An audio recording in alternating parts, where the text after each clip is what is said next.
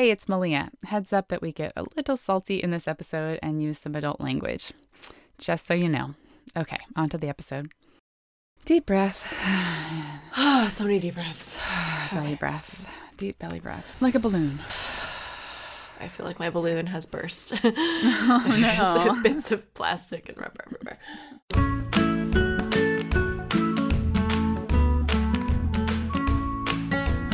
Welcome to Semi Together, a podcast about having some of your life together all of the time.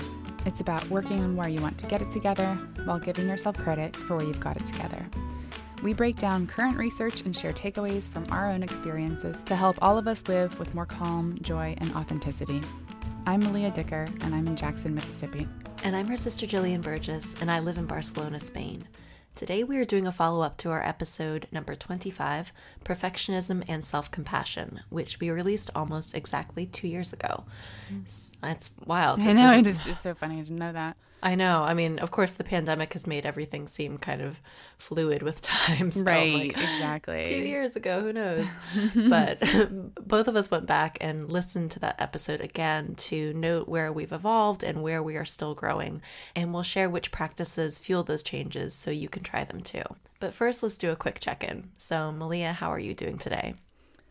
I'm doing okay. I, again, did not have my headphones and just ran around the house trying to find them. Always the headphones, I know. I know. Gosh, I just need to put these headphones I use for recording and editing, and I just need to keep them like just in my computer case or something, what they always are. So Mm-hmm. there was that. But otherwise, um, it's been a pretty good week. It's also been kind of like my sleep is off, and so today my mind is not fully online. So I'm not quite sure if I'll be able to speak in complete sentences, but um, You're doing fine. Yeah, thank you. The kids are sleeping well, which is fantastic Oh, great. and I am sleeping a little bit better. I think not having extra coffee and not having an extra Adderall like that I'm take when I like need it, you know, has been helping, which makes sense. Just all those stimulants, too much for my sleep. So Well, anyway, that's good. Sleep, Yeah. sleep is a, a wonderful thing. I'm glad that's uh, that's shaking out a little bit. I'm really working on getting to bed before 10:45. I started habit tracking again for the first time since the pandemic. Like Oh, just the goals that I want to be working on. Yeah, just meditation and I'm being very gentle with myself as far as like not breaking the chain. You know, just like, well, I paused for 2 days and Right. now we'll try back on the again tomorrow. It's fine. Yeah, exactly. But how are you doing? I'm okay. I've had better days. I'm a little bit just off in general. Um, it's funny because I was re-listening to episode 25 and we had just done the time change then, and we just did it now, and so it is rough. oh yeah, we do it one week earlier here in Spain than y'all do in the states, and it just you know it's dark at 5:30, and it's just. I feel so tired all the time, at least for the first week until I kind of acclimate. And just, yeah, I feel like I've just been very stressed and kind of overwhelmed by things. So mm-hmm. it's been, it's been a day, you know, it'll be okay. Dysregulated. I know. I've been very dysregulated in like mood and sleep and various things. And yeah, the time change we had do on this we do this Sunday. I'm not looking forward to it because it's already dark when the kids go to school and then it'll be dark when they come home. So it's not oh, great. yes. It'll like be slightly lighter for a little bit, but then it also gets dark in the morning Yes. Ugh. as time goes on. So not so fun, but the holidays are coming and you are coming to visit. Yes, yes, I'm very excited about that. Yes, it's November, so like I can start getting excited about Christmas and things like that. So it's Yes. really nice to have those Let's- bright spots. Let's start a Google Doc and then we can really get excited and that can be our beacon. Oh, I love that. Yes, pulling us through. let's do that. Indeed, we will. Yes.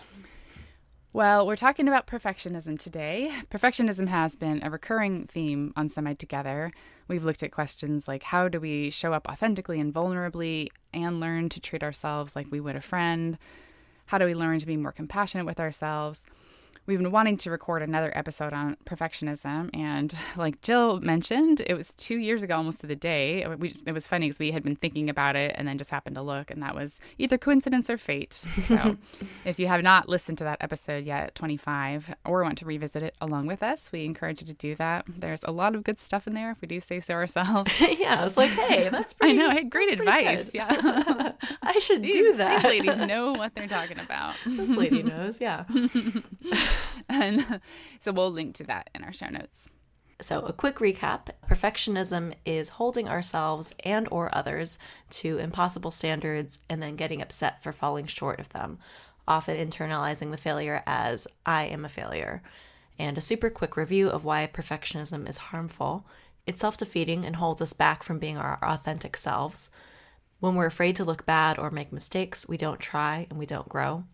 It's dangerous. Perfectionistic tendencies have been linked to a long list of issues like depression, anxiety, eating disorders, PTSD, chronic fatigue disorder, insomnia, and even early mortality.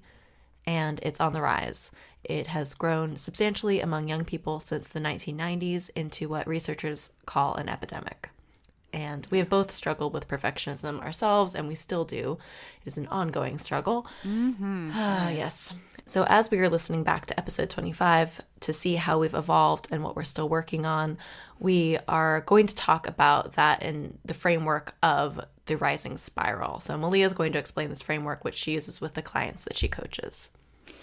Yes. So, starting in episode three, Have I Evolved? We've talked a lot on the podcast about psychologist Jerome Bruner's theory of learning as a spiral, starting with the basics at the ground level and then looping upward. So, you are encountering the same concept or skill, but understanding it in a deeper and more nuanced way each time with your previous knowledge and experience as your foundation.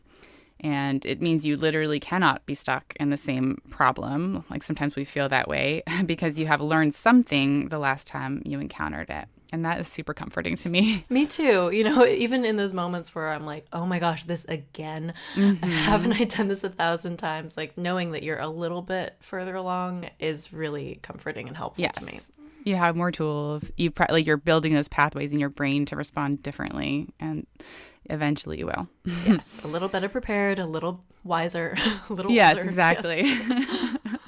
well, I created a progress tracker worksheet, which Darren graciously designed. And this is the rising spiral, past, present, and future. And at the top, you write in the topic that you're evaluating. So you can do a progress tracker on any topic. And in this case, we'll do perfectionism. So there is a rising spiral and going up the middle of the sheet that's sectioned into past, present, and future. And you note how you deal with perfectionism, how you dealt with it then, now, and then the hoped for future. So most of us have these challenges that they're ongoing uh, themes throughout our lives, and yeah, we can wonder, have I evolved at all? the answer so, is yes. yes. Yes. On the progress tracker, you can see that it is a yes, that you have evolved, even if it doesn't feel like it, and you can celebrate those wins and see how you're still evolving and where you want to go specifically. What does that look like?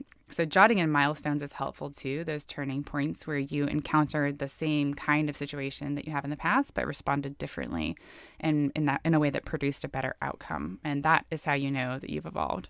On our own perfectionism rising spirals, we each tracked our progress since episode 25, and we sent each other some voice memos as we noticed what has changed.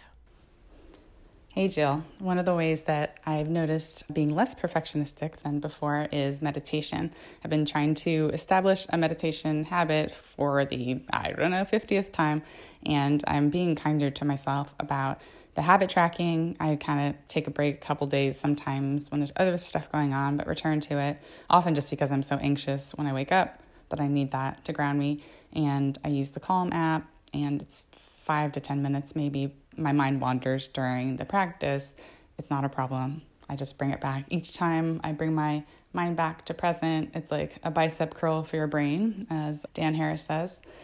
So, yeah, in college, I had this ideal practice of, at least in my mind, sitting on a cushion, in, like a dojo, sitting for 20 minutes with a bell and all this stuff. And that's still kind of what I have in my mind as if I could, I would love to meditate that way.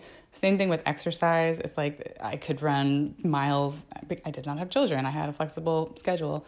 Now I take Lily for a walk jog for 15 minutes and I call it good. And usually with bustling around the house, just because I walk really fast, I get my steps in for the day though my Fitbit has broken, so I assume that I do. Anyway, it's good to see these markers of things that I encounter now that I used to respond less adaptively in the past. Well, first of all, that's really awesome that you're able to think about meditation and exercise in a different way. And it's not like the perfect ideal. Like, I feel like I do that with writing too. I'm like, I want to be in a cabin in the middle of nowhere with a bunch of books and a typewriter. And that is how I will write my novel. You know, like that's that is the only way. that's the only way I can do it. Same with, yeah, meditation, exercise, like getting those little moments in are super valuable versus, you know, nothing at all. Yeah, and I know the best practices because I did study meditation for a while in college and did practice pretty regularly. So you're supposed to sit either in a hard chair with your feet on the floor or on a cushion on the floor. And I have a cushion, I have a hard chair, but in the morning, Darren is sitting on the couch. It has some firmness to it. He's sitting next to me, and then I'll sit next to him just so we can like spend some time together, even mm-hmm. passively. It's been working for me. So it doesn't need to be the traditional way. right. No, that's great. And that is good for me too because meditation is something I try every now and then. You know, I try mm-hmm. to build that habit.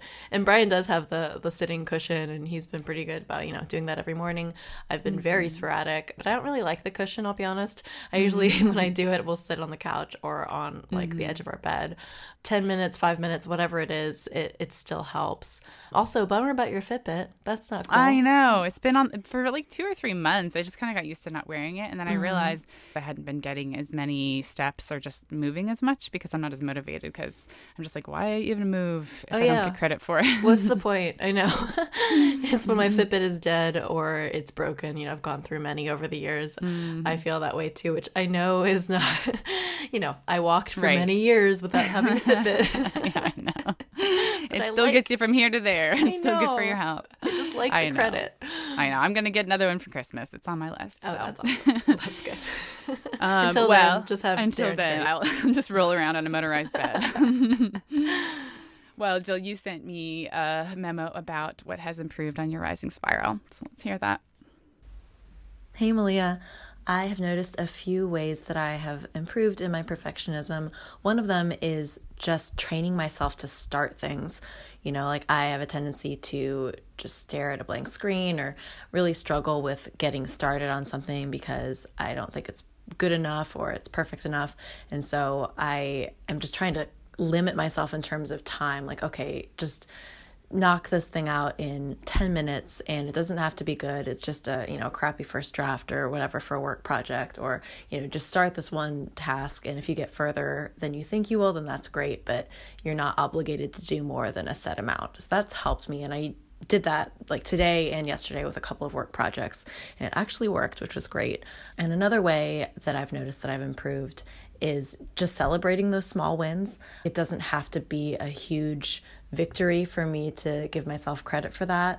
And even if it's not as perfect as I want it to be, just recognizing that I did something versus nothing. So I have been really actively trying to give myself credit for that and, you know, journaling about it at the end of the day and just celebrating those small wins as I get them.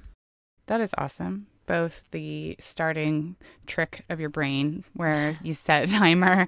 And I, have known about this for so long i just haven't, haven't used it. But then you're just like i just have to do it for i use the pomodoro to do it kind of right um, same yeah. concept right? Yeah just that's like true. all you have to do is yeah, yeah. the 25 minute sprint yeah. And then often i get into hyper focus once i'm in it. It's yes. just the, like the hurdle of getting started. So that's mm-hmm. really good. And the celebrating. It's so like my tendency and i think many of us too are just like you finish it and move on and don't sit and reflect and savor and celebrate just yeah. the good feeling and of accomplishment like i did it i finished it this is awesome i did a great job Right. Yeah. Yeah. Well, feel free to just like text me whenever you have small wins and be like, yay. yeah, right. Same to you. Yes. I do that occasionally with Brian if he knows that I have been struggling with something. Like yesterday mm-hmm. when I, mm-hmm. I finished a draft of something that I was really dreading and I managed to kind of like limit the num- amount of time I would work on it and do it in small mm-hmm. spurts. And I, I knew I, I had to get done by a certain point. But when I finished it, I sent him a text like, yay. And he sent me like some emoji back, you know, like, oh, just just like fun. a little victory. I can do that on my own, but it does help to celebrate that with other people too. Yeah, Bitmojis are really fun where you have your own little character design. Do you know? Do you oh, have this? Yeah, I where, don't. You I can don't. like dress it up, and Avery dresses mine up and gives it blue hair and all kinds of crazy outfits. But it has these sort of built-in little things where they're like riding a unicorn and like congratulations, you know, all these little right. fun things. So that'd be That's fun delightful. to send you. Oh, I like yeah, that. That's so great. And one of my clients, I was advising him to make a wall of wins, which is just evidence of these little victories. And it could be a project you've worked on, just like pin it up on the bulletin board. It can be like something nice someone said to you. It's sort of like the smile file. Like I keep a smile file in the Google Doc, but it's not very visible. So putting it where you can see it is really, it's more memorable. Visible is memorable, right? Yeah. Oh, I love that. That's a great idea. Wall of wins. Yeah. And like motivating you like while you're doing something else. Yes. Yeah. So let's talk about some of the other ways that we've noticed how we've evolved after listening back to this episode. So, what about you, Malia? What are some of the things you noticed? Yeah, I talked about potential, and I was at that point still like reflecting on how I thought about potential as like a high schooler and college person because you hear just like don't waste your potential and i think especially mm-hmm. enneagram ones are really concerned with this like themselves and others like if they see others like squandering their time Like, i I remember must like fix this. Yes, exactly. Like when, you know, my friends in college would be playing guitar instead of studying for the test, I'd be very concerned. Boundaries. And maybe, you know, having looking back, I'm like, that was a great college experience, you know, better than mine in the reading room. So yeah, the fear of not meeting the potential, like I even thought it was so romantic to die young because you would just like have all this potential and you would never have to do the work to like to, to I know to do those achievements, which is such a messed up idea. So messed up, but it's not uncommon. I understand, like, as a teenager, where you're like, I will die young and perfect, and no one will ever know what my I could. Right. Whole life ahead of me. I know, and And maybe I, hate would have been so amounted much. to nothing. I'm just like, okay, this is bullshit. I Yes. I've come to think, fuck potential. Yeah. because it is worthless if you don't do anything with it. If it doesn't become kinetic energy, you know. yes. And who's to say what people's potential is? Like, no one can really know that because your skills and knowledge grow with your effort and persistence over time. Yeah. So it is not a helpful concept to me for as far as human talent and intelligence go. No, and I think it's such an external concept too, right? It's like what, Mm-hmm. of course, you might have your own idea of what your potential is. That just sounds like something that your teacher says to you or your parent says to you. Like yeah, external it's achievement thing. driven. Yeah. it's like measuring yourself against someone like an external measuring stick. Yes. Um, which is just Bullshit. no, it's not helpful. Right. So yeah, the growth mindset is you might be born exceptionally smart or talented with a lot of quote potential, but if you have a fixed mindset and don't want to make mistakes or risk failing because that might mean you're not so smart after all, you don't grow and then someone else with less natural talent will surpass you pretty quickly with a growth mindset. Yes, I actually wrote in my notes about a growth mindset as well. That has been a very helpful concept for me over the last few Mm, years. And just like identifying when I'm getting stuck in fixed mindset and being like, well, I am bad at this or this is who I am. And it's like, well, that's probably not true. You know, that's probably a changeable thing with effort. With it's not just like you have a set amount of talent and ability and that's it. Yeah. I think the farther I've gotten from school, like farther away I've gotten, mm-hmm. I've just had less fucks to give about Yeah. just like if, yeah, eh, number one, if I'm meeting my quote potential as other people see it. And, mm-hmm. and then if I appear smart to other people or appear talented to other people, like I don't care. It's not really any of my business what they think. It's just what I think of myself. Right. And like I feel like the people you might be trying to impress with that are not your people anyway. Like it's not the people who matter. Right. Exactly. Just my little circle. And that's who I care, you know, about their opinions. Right. But- and they already know yeah. that you're smart and funny and all those things. It's not like you don't need to prove anything to those Right. people. yeah. So yeah, growth mindset is definitely an antidote for perfectionism. Yeah. or an antidote sure. to perfectionism. Yeah. Yes. As is self compassion. This one is, researchers say, the antidote to perfectionism is self compassion, the biggest game changer for me, for sure. And I knew about it in concept from my therapist. God bless her. She introduced it to me several years ago. But it wasn't until I read Kristin Neff's book. She's the researcher and professor who developed this concept. It's a Buddhist concept, but researching how it works and what it can do and how you teach yourself self compassion. I read the book and that illustrated it for me and helped it sink into my bones and consciousness. And then I started doing self compassion breaks as go tos for any kind of distress.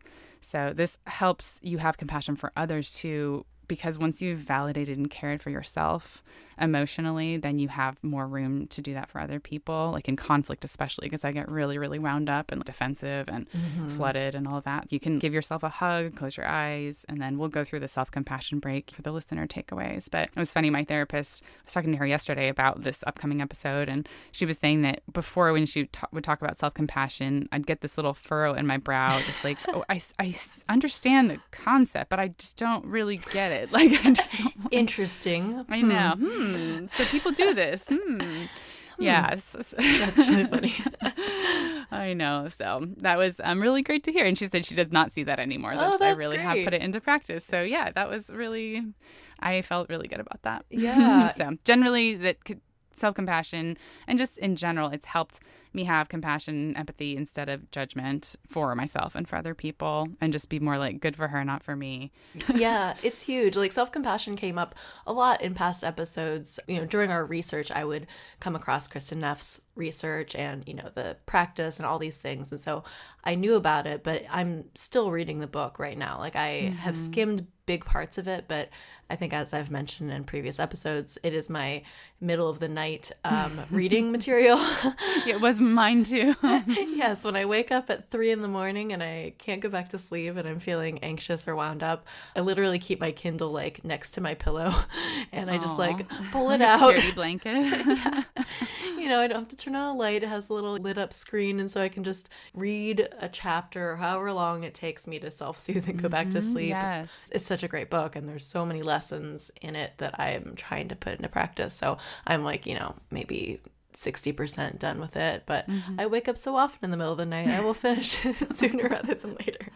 Silver lining. Indeed. Yes, I can cue that one up as a go-to for the middle of the night reading because yeah, usually I mm-hmm. just read Bachelor News or whatever, which is less soothing. yes.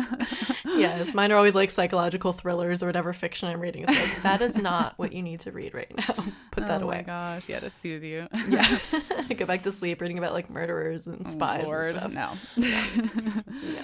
Another way I've evolved is having less shame over not doing what I intend to, not getting started, not finishing, being behind on work, and overwhelmed by life. And my ADHD diagnosis was a really huge relief for this. And that really helped me because it was like, okay, there's a neurodevelopmental reason why this is extra hard for me. Mm-hmm. And that's not to say that other people who struggle with this and do not have ADHD, like that you still have compassion for yourself. It's still like this culture of achievement and performance and all this hustling for worthiness. So mm-hmm. for me personally, there were so many moments where I just, I don't know, big projects and small, had shame or just like the way I showed up or blurted something out or ADHD moments in general. So being able to forgive myself, pardon my past selves for that was really great. And so just again, compassion, you know, and just like you didn't know better and you would have coped better if you had done better. Yeah, and you just know about yourself so much more than you did before. And so to be able to have that awareness of like, oh, that was just an ADHD moment, not like, well, what's wrong with you? Or, you know, like Right. going through that that cycle. Yeah, and have it like make it mean something about you beyond like, oh, I blurted that out and it was like, I don't know, I felt awkward. Like, sure. like, Whatever, let's we all have on. those moments, right? yeah. This next one, I think both of us have really benefited from removing should from our vocabulary. Yes, absolutely. Yeah. And should is a cognitive distortion. I would really like to get into that list one of these days, but it just like warps reality. And there, I still maintain there is no should beyond some things like you could say, like, you should not murder people, you should not steal, you know. But like as far as you should go to, I don't know, your kid's every baseball game, you should. It's like it's a choice you make, and there are consequences that happen. You know, it could be closeness with your kid, it could be whatever. But there's no should. It's just you know, it's choices. We make our own decisions. We get to decide. Right. Yeah. Does this line up with what I want to do? Does this line up with my values or the life that I want to lead? Not like That's right. Yeah. this Yeah. external should of like, Yeah. Are you aligned with your priorities and values? And yeah, there's very there are very few moral decisions that exist. yes. Yeah, Yeah. it helps like you not be paralyzed by decision making in general because if there's no like should or like right answer, then it's easier to make decisions. Right. Right. And it makes you think about what you want. Like, I feel like Mm-hmm. removing shoulds makes me think, well, this is an internal thing, not an external thing, which is a, a big switch. It helps a lot. Yeah, and then not putting that on other people like, oh, she should act like this. She should come to my event because I went to hers or whatever. It's just like, no, she gets to decide too. and then there are consequences for those Sure. actions. Sure. Exactly. Yeah. Being more okay with little imperfections and mistakes. And examples of this are like when my kids dress up for Halloween or for school dress up days and stuff. I used to stress out big time. And I still like don't love the school dress up days, as I've said. There are But so many of them, to be fair. I know. And I'm always just like trying to add one more thing that's going to make it like more authentic and more perfect. And Darren's like, no, they get that this is like one time Evan did Miami Vice. And so I was like, oh, but Oh, what about so good, too. aviators? Where are those? And I think we like gave these old aviators away. And I was really mad about it. I'm like, okay, chill. Like, he can't wear those at school anyway. So Right. I've gotten relaxed a little on that, on those imperfections. And then what is really important here that like Evan likes it. Okay, cool. Right. So yeah, the same thing with their with their hair because like Avery's hair is thick and tangles. Evan sticks up when he gets up in the morning, and so I'm like tried to do my best. I asked them like Evan, can I like wet down your hair? And if he says no, I'm like okay, well it's your hair and you're going to school like that. And if you see it in the mirror and you're fine with it, then that's okay. And Avery's hair, you know, instead of worrying about oh the teachers and everyone's going to think that I'm a bad mom because she's got some tangles in her hair because she was like yelling and screaming and as the bus was coming and I'm just like who cares? I'm just gonna send Just- her. It's like she's fine. She's well taken care of. You're a good like- mom. I know, and even if they did think that about me, doesn't mean it's true. So No, that's Yeah. about them and not you. So yes, um, and also like a mistake in the podcast, I caught a little flub in an outro in one of our previous episodes, and I was listening to it at like 10 p.m. and I'm like, uh. I'll get it tomorrow, you know, and I Oh, just didn't like, yeah, pull out the thing immediately and start editing and replacing the file because I was like, uh, it doesn't matter. right, it's fine. No one's gonna die. It'll be okay. this is our show. know. right. We leave it in for authenticity. That's right. That's right. Show that everyone makes mistakes. You're welcome. and gratitude practice. That's another thing. The three good things. We've talked a lot about that. And I still in my journal, I you know, I started doing that a while back and just jotting down three good things that had happened at the end of each day. And then during COVID for 77 days, I was writing these long three good things on Facebook with pictures to accompany it. And that really helped me. I think that was one of the most grateful periods I had in my life, even though it was one of the hardest times in my Yeah. life. Yeah, because I just was focusing on the things I was grateful for and throughout the day looking for opportunities to take pictures and reflect. So yeah, we've because of time and everything and somewhat getting back to normal, I've just gone back to jotting them down. It definitely doesn't have the same effect, but it still helps and Yes. gratitude practice around the table is something that I would like to do every night. Darren kind of not rolls his eyes, but he's tired, and so I think he kind of gets tired of it. So mm-hmm. I'll like occasionally do it with the kids and him, and it's sweet. Avery's like, "I'm grateful for Mama." That's like most mostly what she says. That's a great one. yes, yeah, but it's always good to yeah focus on what's going well, what's not wrong. Yes, I know. I the last I guess couple weeks I've been back into journaling each night trying to do like a brain download and then writing the three things I'm grateful for, three good things. Mm-hmm. And it does help. I think it, it does help me unwind at the end of the day and mm-hmm. even on hard days, um, focusing on those those bright spots. And there of course there are always many. You know, I, I write three, but there's often more that I could put down. So mm-hmm. yeah, it helps a lot. Yeah, Chanel Miller, who wrote the book Know My Name, an amazing memoir, Mm-hmm. she says that it helps her with gratitude practice. Sometimes it feels like when she like is actively grateful for, you know, her partner or whatever, she's like gets this anxiety about losing that person or thing. And so she just will do thank you, thank you. She'll just look around the room and just like look at her partner, look at, you know, the things she has and say thank you, thank you, which I thought was a cool thing and pretty quick to access. Yeah, I like that. That's very easy to do in whatever moment you're in. Yeah, for sure. Yeah. And Jill, did you have any others that came to mind for you? Yeah, yeah. I mean, I have obviously a lot of overlaps with yours, but mm-hmm. um, I feel like that one of the big things for me is the pandemic just kind of put a lot of things in perspective. You know, I mm-hmm. mean, fewer fucks in general, right? Like, Oh we, yeah. we only have so much energy to allocate, and so you know. What matters? what do I want to give my mm-hmm. attention to? Is obsessing over this trivial thing for an hour going to do any good? So it's one of the silver linings of a very hard couple years is being like, mm-hmm. okay, you know, this doesn't actually matter. This doesn't actually serve me. Mm-hmm. So that's been good, you know. Yeah, right. And a lot of the dramas are in our own heads. Oh, what, totally. What people are going to think, like who knows, and who cares, frankly, except for that you know, that inner circle. Yes, yes. And honestly, people are so wrapped up in their own stuff, they're probably not even thinking about it. Yes. So that's a relief. Yeah, Self Compassion, the book, Kristin Neff, has been huge for me. Let's see what else. Being just kind of more mindful about what's going on with me, kind of catching myself in those perfectionist moments.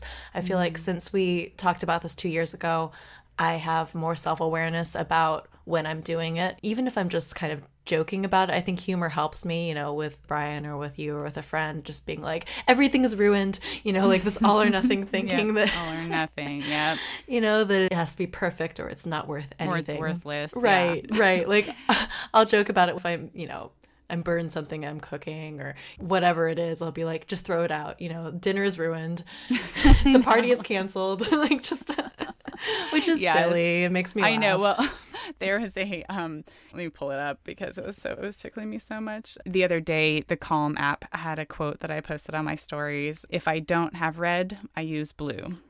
and Darren, in joking hyperbole, said, "If I don't have red, I burn down the whole studio because everything is ruined." I didn't see that. That's perfect. Yes. Oh my god, That that is is really me in me many up moments, yes. because I have evolved, but still, when things don't look exactly as they did in my mind, it is a little frustrating. right, right. I'll like joke about like just turning over the kitchen table and being yeah, like, flip it over. everything's ruined. Cancel Trash the all. hotel room. yes. yes. And it helps me to have those moments of humor because it is silly when I think about it. Yes, Yes. seriously. Um, and that is good. I mean, the humor about the predicament. Yeah. like just kind of like, oh, there I go again. That's totally. it. Really helps to joke about it. It does. Yeah. And I feel like part of that self awareness is being able to gently poke fun at myself and kind of guide myself back to a steady state when I'm kind of getting in my own way with these emotions, you know, like recognizing them, naming them, bringing in humor if I can. Um, Yeah, the like I always say, Like I is always definitely say. a perfectionism because sure. it's always like water under the bridge. Yes. And I think the last way that I've noticed I've evolved is being a little bit more open about new things or experiences. And many things, you know, I I'm open to anyway, but certain things I'm like I hate puzzles or I can't learn this new thing or whatever it is. And like during the pandemic, like everyone else, I rediscovered that puzzles are awesome. Um, Glad you're a convert. yeah, exactly. So now it's puzzle season again as it's getting cold. So we're going to have one set up in our living room again. And buying the ukulele was one of the best decisions I made in the last two years. Just Yeah. learning a new thing that I was, of course, terrible at the beginning. And I'm now like Mm-hmm. slightly less bad at, but it's just a joy. It doesn't matter. So that has been great for my perfectionism as well. Just being like, oh, but you just enjoy this thing. That's it. That's all that matters. Yeah, that's so awesome. Yeah, puzzles are I think are good for my persistence because I we got really into them during the pandemic, but then the last one that I bought, it was a 90s puzzle, so I was really excited Ooh. about it, but it ended up being pretty hard. Like the pieces were small and the pattern was difficult, so I was just and also it wasn't just pop culture, it was some like scenes of war and Oh, stuff. and I was like, uh, so Darren ended up doing the entire thing. I'm sorry. That's what Brian did with the Sistine Chapel ceiling one, which, to be fair, he wanted, and I was like, I'm gonna be of minimal help on this one because it's like three colors. It's all like tiny, tiny pieces. yeah, it all looks the same, pretty much all over. And I'm like, oh yeah, I'm already bored just looking at this box. Mm-hmm. so I'm out. it's all you. And he did it. It was very impressive. Wow. Yeah, I know. Darren's very persistent that way. He's like, I'm going to finish it. And he was patient. I need something to like listen to or watch while I'm doing the puzzle. I can't Mm. just focus on the puzzle because that to me is boring. yeah, fair. Mindful, but boring. Indeed. Um, so, what are some of our perfectionism triggers and where do we still want to grow? So, we sent each other some voice memos on this topic as well. One way that I'm still struggling with perfectionism is things like writing the perfect title for this episode, um, writing a caption for a Facebook post or Instagram post. I just want to have it be exactly as it is in my head, and then it starts getting overthought. And Conan O'Brien had a great quote about you know writing, comedy writing. When you overthink, you start to stink. so like the writing itself just gets overdone, over, I don't know, melodramatic or grandiose, I guess is the word. So, or cheesy, whatever. And I just sometimes want to knock things out like Darren does on Twitter, but that is not the way that I operate. So, something to work on. I love that Conan quote very much. And so true. So relate to the, you know, overthinking and overwriting and I just want to say everything all in this one thing and then like this was supposed to be an Instagram post. Why did this take you an hour? oh my god, I know. I like hit the character limit for Instagram too often. I'm like, oh, this should be a blog post or I need to learn the skill of brevity. it is a memoir but in Instagram form. Buckle up, friends. It's like, well, I was born in 1983. Where do I begin? and Jill, you sent a voice memo as well. I think one of the biggest ways that I'm still working on my perfectionism is for some of the bigger life changes. Like if there's something that I want to pursue, or there's something I want to change in my life, or design my life in a different way, I have a hard time just, I don't know, even wrapping my brain around it because I get scared about doing it wrong or messing up or just all of those fears kind of prevent me from even taking the first step. So that's something I'm definitely still working on. I related to this one so much that I responded in voice memo form immediately. I so feel you on not getting started because it's just intimidating. I the other day knew I had to write some outreach emails and I knew I was procrastinating by doing a lot of other things like procrastivity at least. I got some other things done. However I knew that this was the thing I needed to do during the day. So I was aware that it was emotions that were stopping me from doing this thing. And so I did journal and write down that I was afraid this was related to outreach for rising spiral for my coaching practice. And so just the fear of this not working and like my family falling apart and all these things just so I wouldn't even like engage with it, which obviously I need to push through that and just allow the fear to be there, observe it, just make space for it, befriend it, as we've talked about in our episode, and just then do it and not let that fear drive. So that's procrastination and perfectionism are so related, and learning that was really important for me. And it's all based on emotion. So if you can get to the heart of the emotion that's causing that procrastination, then you can learn to do it anyway. Yes. Oh my gosh, so much on this. The procrastination and perfectionism and fear all being kind of like intertwined yes. has been a huge revelation. And oh man. yeah. Yes. Yeah. And the generalized anxiety sometimes about things that actually, if you articulate them and write them down, they're not that realistic that it would happen. And then if they did, you would be able to deal with it. Yes, absolutely. And just identifying those emotions, you know, like what's getting in the way of you making this next step, like you were talking about with the the emails you're writing about your coaching practice. And I, mm-hmm. I fall into that too, where it's like I get so caught up in the fear of this isn't gonna work or or I don't know what I'm doing or people are going to think X, Y, and Z mm-hmm. that I do mm-hmm. nothing. And that's not where I wanna be either. Um, yeah. you know, so like for me, I feel like even identifying what it is that I want, kind of like getting out of the tunnel vision and out of the slog of whatever day to day stuff I'm kind of dealing with and taking a, a bigger picture view and reflecting on, like, well, what kind of life am I trying to create? How am I taking those mm-hmm. steps toward that life? Is this thing that I'm afraid of going to get me closer to that? And yeah, what are all the emotions that are that are stopping me from from doing that thing? But it's hard. I mean, this is an ongoing yeah. thing. this is something I, I deal know. with every day.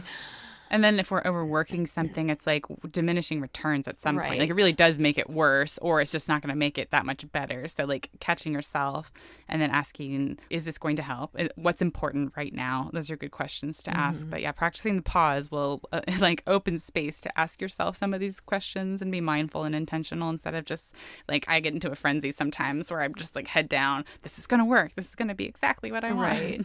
Right. It's yes it's tough to break that that pattern but sometimes when i do like that sort of limited time frame like i was talking about earlier, it helps with that it's like, well, you can't spend an hour and a half on this email because I'm giving you 20, 20 minutes. Yeah, I know. That's something I'm growing into. I'm timing myself on certain like tasks at work and I'm trying to remember to do that. And then also like setting a time before I start and saying what does done look like. Yes. so then it's like setting parameters of like, okay, what are you trying to achieve? When it gets to this, then you stop, and then ideally within this time frame. Yes. My future self is going to be better at this. I'm working on it. Me too. Me too. I'm working on it. And I am getting better at kind of identifying some of the internal shoulds, like we've talked about before. Mm-hmm. Because sometimes that is what is just roiling around in this emotional stew mm-hmm. of mine. And you know it's the the what I, I want to do that i'm trying to identify and the shoulds that are standing in the way and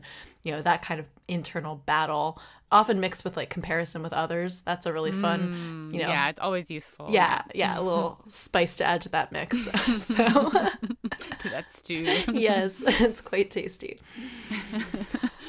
One thing I wanted to add is that I'm seeing the perfectionism manifest in my kids a little bit, mm. especially with Avery. And I don't know if it's because she's a girl. I don't know if it's culture or what.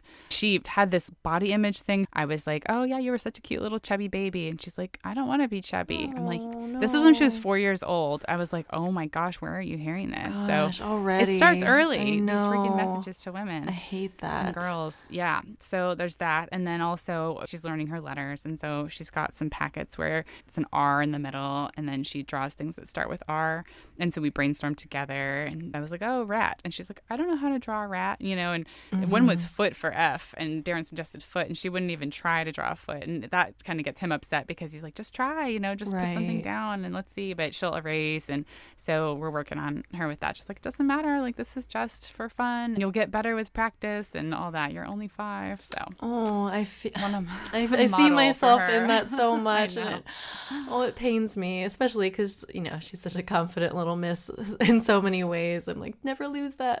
I know exactly. Yeah, in other ways, she she really is. So, yeah. As far as how I want the spiral to rise in the future, I really want to work on radical acceptance. I think I'm always working on that. Mm-hmm. There's this great quote that I have posted in my office, and it says. Mindfulness is simply being aware of what is happening right now without wishing it were different. J- James Baraz. yes, Yeah, that's the heart of it. that's it. Seems so simple when you say it like know. that. I know. Oh, Easy now just to do it. Yeah. Yes. Just like observing and being curious. Darren and I were always joking, like, don't get mad, get curious. Don't be anxious, get curious. You know? Can't I be both? Yeah. I know. So, yes, radical acceptance meaning you don't need to approve, you don't need to condone it. You just need to accept that it is happening Right. and not fight reality. It is what it is. Yep. Yes. I'd also like to be less sensitive to criticism. I oh, don't know if this is a realistic thing for an Enneagram 1 with ADHD because RSD, the rejection sensitive dysphoria, is part of ADHD for most mm-hmm. people. And that's like if you perceive criticism or failure or mistakes, then you go into despair or rage immediately. I've heard it called rejection projection. Mm. And so, yeah, Darren, I'll be like, Yeah, you basically said that. And he's like, I did not say that. like, you basically did. So I'm like projecting my own feelings Right. typically of my feeling bad about something onto him that he feels that way about me and so i'm like treating him as if he said that thing I can read between the lines. I can hear what you're really saying.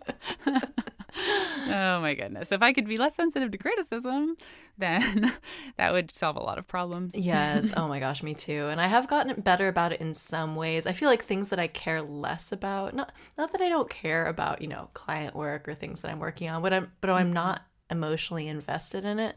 I'm able mm-hmm. to have a more objective and curious attitude toward it.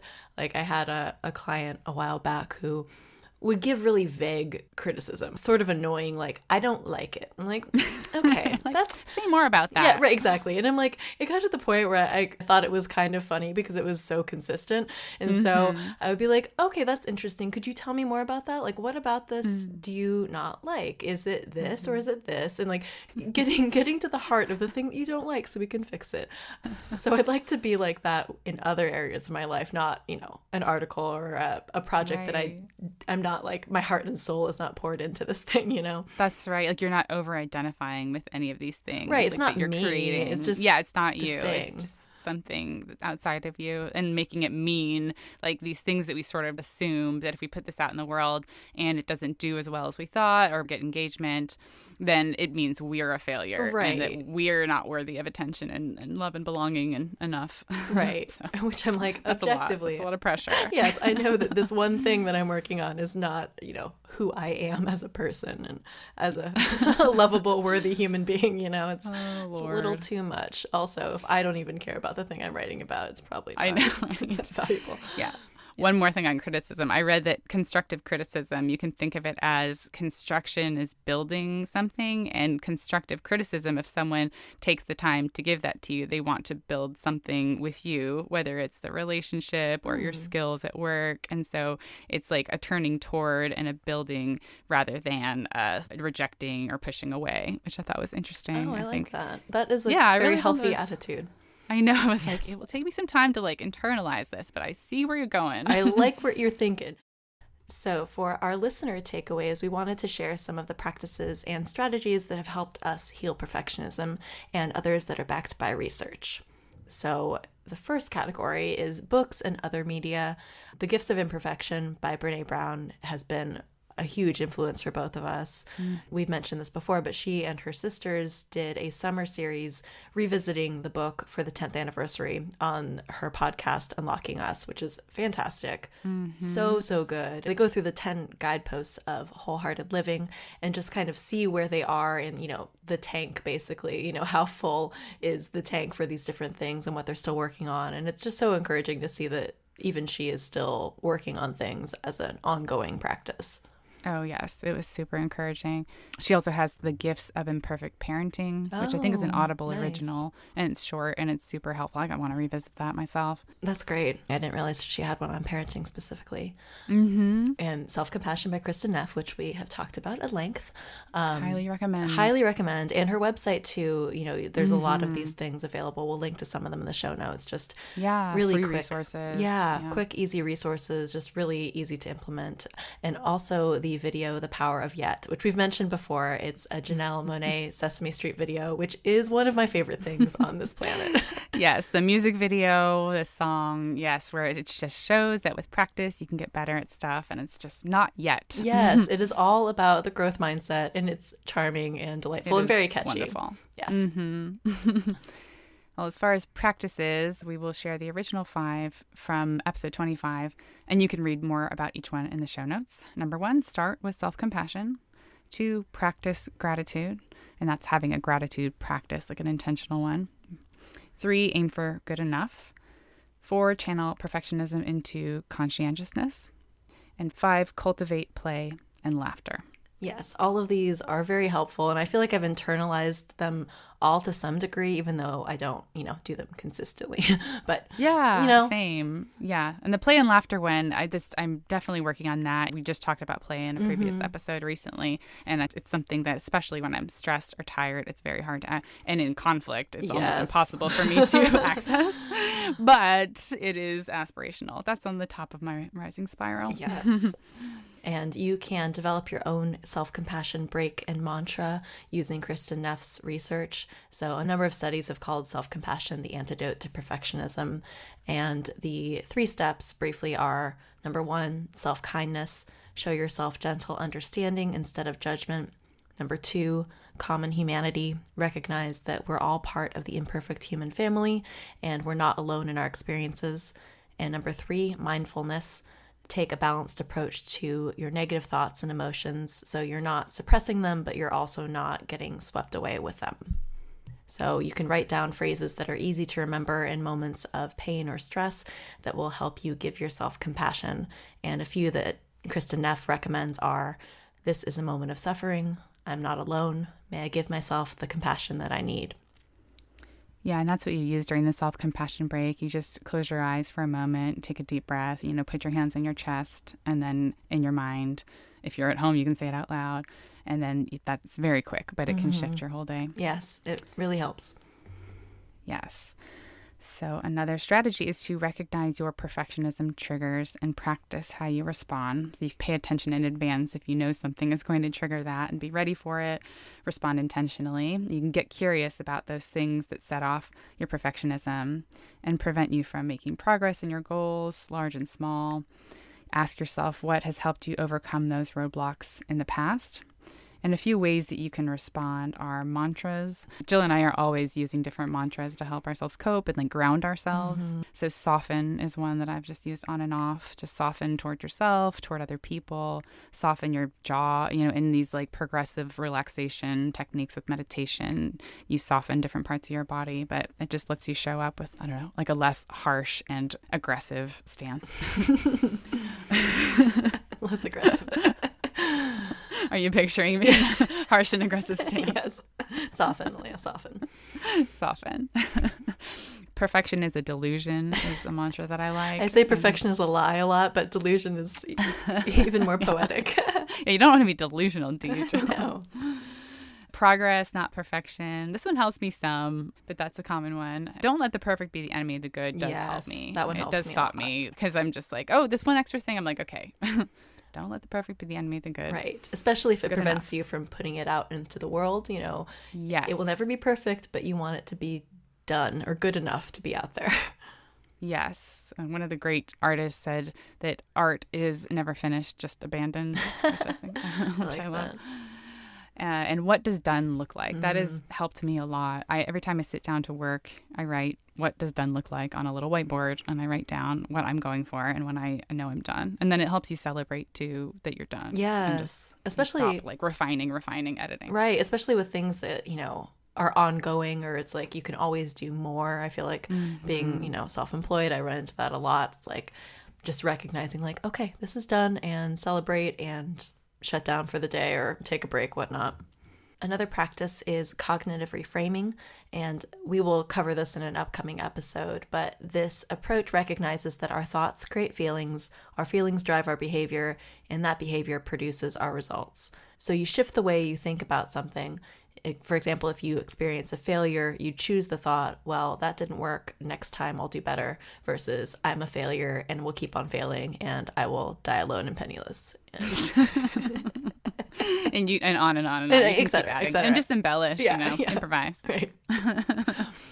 and this one's related. Use an optimistic explanatory style. We talked in episode 15, choosing optimism, about this. That per, uh, that pessimists and often perfectionists tend to internalize their misfortunes. They think that the misfortunes are personal, permanent, and pervasive. That is, it's my fault. It'll always be like this, and in every area of my life whereas optimists tend to explain unfortunate events as external, temporary, and specific. Like something happened that was beyond my control, it will pass, and it was limited to that situation. And you can become more optimistic and stop over identifying with mistakes and failures by practicing this explanatory style. Yes, that is very helpful, especially the it's not permanent thing. I think that is something that I forget sometimes. Like, it's not always going to be like this. Yes, I know. I wish this too shall pass has not become so cliche or whatever. Because it's, I mean, it's 100% true. It is. like, it, it is. really helps when you honestly internalize that. Absolutely. Another practice is to recognize and celebrate where you've evolved and how you're still evolving. And you can do your own progress tracker for perfectionism. Yeah, you can download a progress tracker, the one that Jill and I filled out, uh, the Rising Spiral, on my website, risingspiralcoaching.com. And that helps you look at where you were in the past, where you are now, and where you hope to be in the future, and give yourself credit for any progress that you've made. Well, now it's time for Get It Together, Got It Together, a segment where we share something that we'd like to work on and something that's going well for us right now.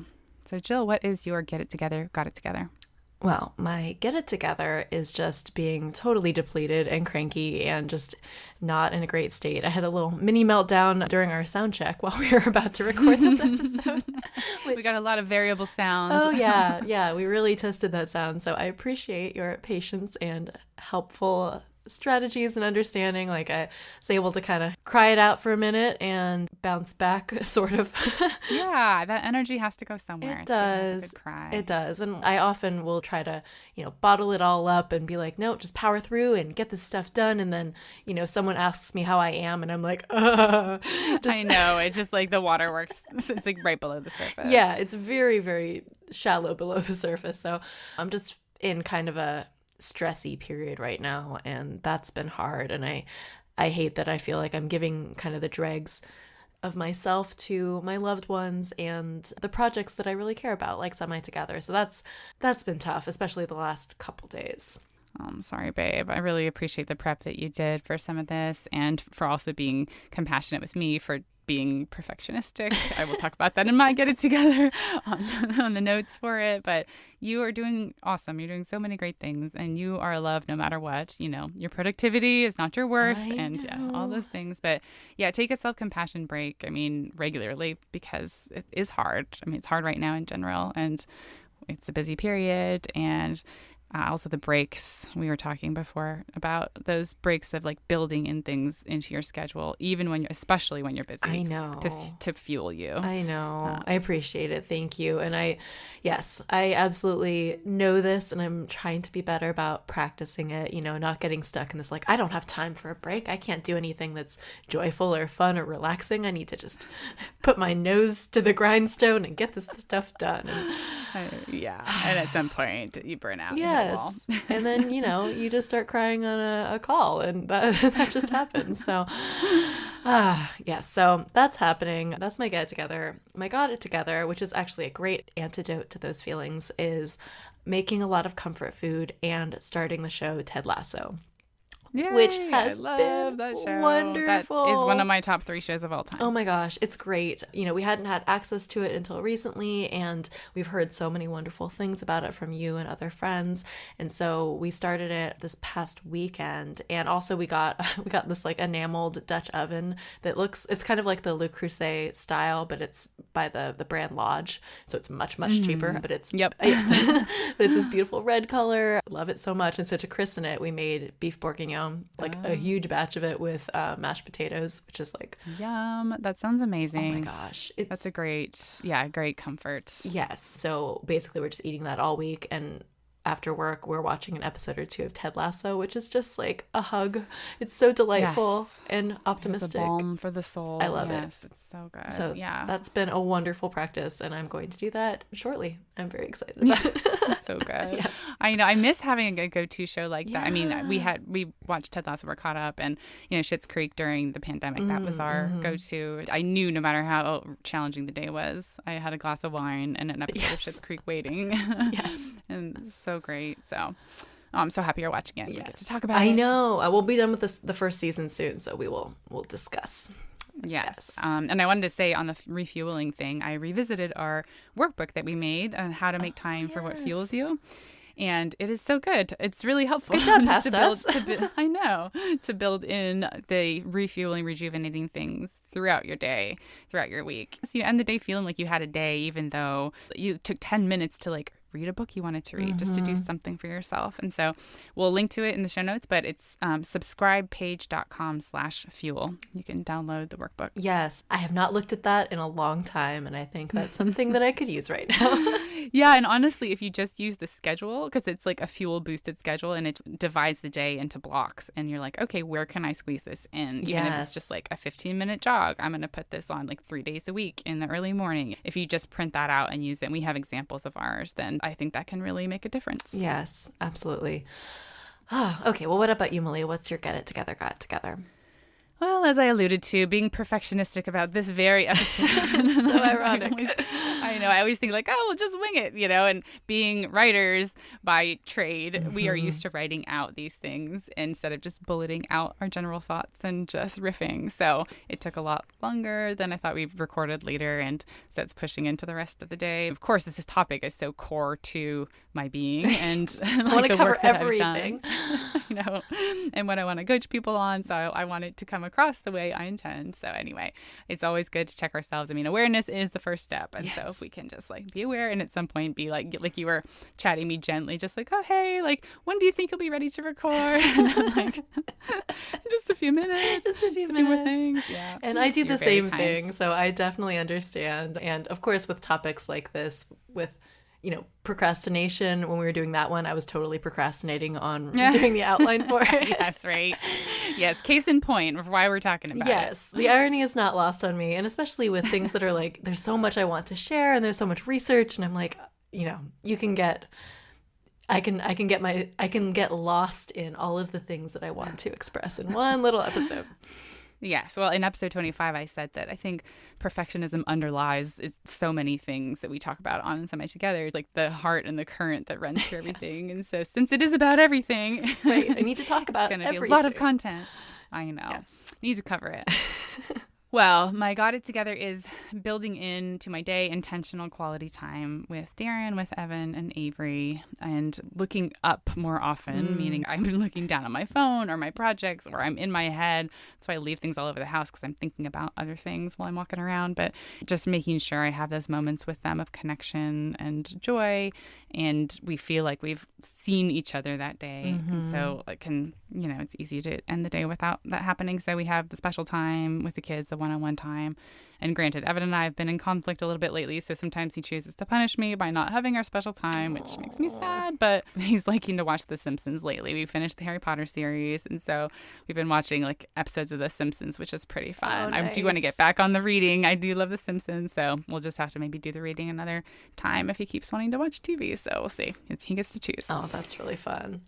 yes, they are my priority, and and even when I state that priority and I look at my day and I didn't spend a lot of time with them, that that alignment doesn't feel good. And so just have to keep realigning. And for for ADHDers, this is an ongoing issue. It's an ongoing thing that you keep having to revisit because you get lost in your head, you lose track of time, and then suddenly you just like haven't seen your people that day or connected with them. Yeah, I totally feel that as well. That's really good that you're intentionally carving out those moments with the people who are most important to you and the looking up more often. That's a good one. I'm gonna steal that.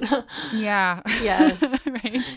I mean, and literally, if you're outside too, I mean, looking up at the trees for that those moments of awe. Mm-hmm. I think it's mm-hmm. like one minute of looking up at the trees will give you a much better day. Research says oh. because of the experience of wonder and awe and feeling like your place. It puts things in perspective. Yes. Oh, that's good. I'm taking that. Do it. Well, that is all for this episode of Semi Together. How do you manage perfectionism? How have you evolved and where are you still growing? Email us at podcast at semitogether.com or send us a voice memo. If you haven't already, please take a moment to subscribe and leave us a review. You can also become a patron of the podcast at patreon.com slash semitogether. And if you are a perfectionist, including adults with ADHD, and listening to this episode, finding some good stuff, I would love to coach you to treat yourself with compassion, to put some of these things into practice, like not shooting and accepting your authentic and perfectly human self. You can set up a free discovery call at risingspiralcoaching.com. Thanks for listening to Semi Together. And take it from us, you have it more together than you think you do.